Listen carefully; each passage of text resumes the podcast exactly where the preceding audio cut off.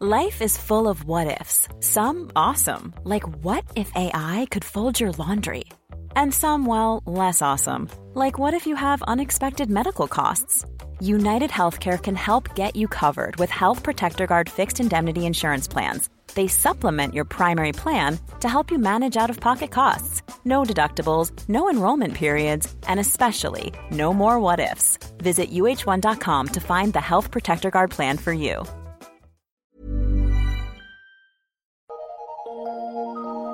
Eu sou Mário Persona e essas são as respostas que eu dei aos que me perguntaram sobre a Bíblia. Você escreveu perguntando como conciliar a Bíblia e a teoria da evolução. Eu não vejo como conciliar a Bíblia e a teoria da evolução por várias razões. Alguns tentam encontrar uma solução para isso simplesmente considerando como poéticas ou alegóricas as passagens da Bíblia que entram em conflito com a teoria da evolução, como Gênesis, por exemplo, o relato da criação de Gênesis. Ao fazerem isso, será preciso considerar que algumas afirmações dos apóstolos e do próprio Senhor Jesus também teriam sido alegóricas, poéticas. Primeiro eu vou dizer em que eu acredito. Eu acredito que Deus criou todas as coisas, que elas não vieram a existir por acidente, mesmo porque um acidente que fizesse o elemento A se encontrar com o elemento B exigiria que alguém tivesse criado esses elementos antes, o A e o B. Hebreus 11:3 diz assim: "Pela fé entendemos que os mundos pela palavra de Deus foram criados, de maneira que aquilo que se, que se vê não foi feito do que é aparente. Perceba que nós cremos nisso pela fé, não é pela experimentação, pela geologia, pela arqueologia, que são ciências. Essas sim são ciências. Em algum estágio de sua carreira evolutiva, as ciências evoluem. E, portanto, elas nem sempre estão aptas a tirar conclusões cabais, finais por ainda faltar a elas, a essas, a essas ciências, elementos que precisam ainda ser descobertos. Eu acredito também que essa criação, como diz no versículo que eu mencionei, foi feita pela palavra de Deus. E considerando que Jesus é chamado de palavra ou verbo de Deus, ele é aquele por intermédio de quem todas as coisas foram feitas. Efésios 3:9 diz: "E demonstrar a todos qual seja a dispensação do mistério que desde os séculos esteve oculto em Deus, que tudo criou por meio de Jesus Cristo.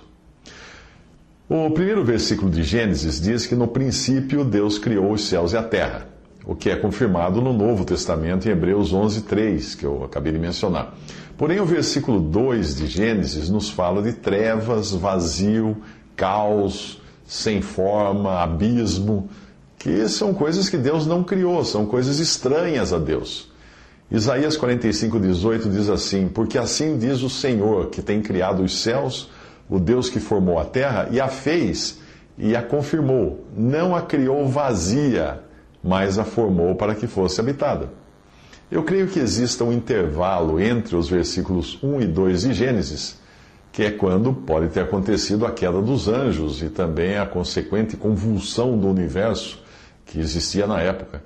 E a partir daí, Gênesis descreve, a partir do versículo 2, Gênesis descreve então a criação do cenário que nós vemos hoje ao nosso redor, dessa, dessa condição atual. Se você me perguntar onde se encaixam os dinossauros, eu diria que eu não sei, mas porque não saber também é uma opção, né? De quem está disposto a aprender. Mas eu creio que todos os animais hoje extintos foram igualmente criados por Deus da forma como eles são conhecidos, pois não há fósseis inacabados. Todos têm as suas partes funcionais. Uh, não precisa ser muito inteligente para perceber que um pterodáctilo, desses que nós vemos no filme Parque dos Dinossauros, não teria sobrevivido se ele tivesse se arrastado pelo chão durante milhões de anos com as asas inacabadas até a sua configuração estar completa para ele poder ser capaz de voar. Né? A própria teoria da evolução considera que um órgão que não tem a função acabará suprimido, como acontece com peixes que, que se encontram em rios subterrâneos que são cegos, porque os olhos simplesmente deixaram de existir, a sua função desaparece. Uh, sim, eu acredito na adaptação, na seleção natural, mas um macaco que perca o rabo e se transforme em humano não é isso exatamente. E aí que vem o maior, maior problema em, em, se conciliar a Bíblia e a teoria, a teoria da evolução. É o ser humano. Se a Bíblia ensina que o homem foi criado à imagem e semelhança de Deus, um evolucionista que quisesse também crer na Bíblia precisaria encontrar em que ponto da história isso aconteceu com o suposto símio evoluído. Terá sido quando ele aprendeu a falar e articular seus pensamentos na forma de mensagens estruturadas? Alguns cientistas acham que é isso que distingue o humano do animal, do animal irracional. Mas aí nós temos um problema. Será preciso colocar em dúvida o que Jesus disse. E ele não estava brincando quando ele falou em Marcos 10, 6. Porém, desde o princípio da criação, Deus os fez macho e fêmea. Jesus diz, desde o princípio, e ele fala ali de um casal, de um homem e uma mulher. Crer na teoria da evolução significa crer também que o ser humano seria apenas mais um animal que teve mais sorte de sobreviver e evoluir até atingir um estágio em que estivesse apto a receber uma comunicação verbal da parte de Deus. Mas aí já não faria mais sentido dizer que o ser humano é uma criatura caída que passou de um estado de perfeição para um estado de imperfeição. Porque isso seria justamente o caminho inverso da evolução. E sem a queda do homem não haveria o pecado, e nem a necessidade de Deus se fazer carne na pessoa do seu filho Jesus para vir aqui morrer no lugar do pecador. Deus, se é que existe um Deus para a cabeça do, evolu do evolucionista, né? Uh, simplesmente deixaria o homem continuar evoluindo, porque afinal de contas ele estaria fazendo isso muito bem e não precisaria da intervenção divina.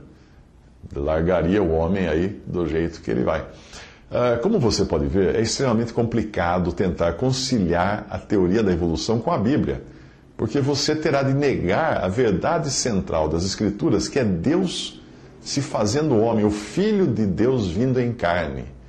Se o homem ainda estivesse em processo de evoluir, em processo de evolução, sempre ficaria a dúvida quanto ao momento em que isso aconteceu. Isto é, por que Deus teria escolhido encarnar justamente neste ponto do processo, do suposto processo evolutivo do homem, e não quando o homem ainda era um símio, ou no futuro, quando o homem talvez venha a ter a aparência de um ET super evoluído e pudesse se comunicar telepaticamente. Para quem crê em gibi, essas coisas são perfeitamente plausíveis, mas não para quem crê na Bíblia. Uh, uh. para terminar, supondo que as ideias hoje ensinadas nas universidades sobre a evolução, sobre a teoria da evolução, estejam, estejam corretas, uh, que segurança eu tenho em acreditar nessas conclusões? Evolutivas que foram produzidas por um cérebro que ainda estaria em processo de evolução e vai saber em que estágio de evolução. Por que, que eu iria acreditar nessas conclusões de um cérebro ainda não totalmente desenvolvido?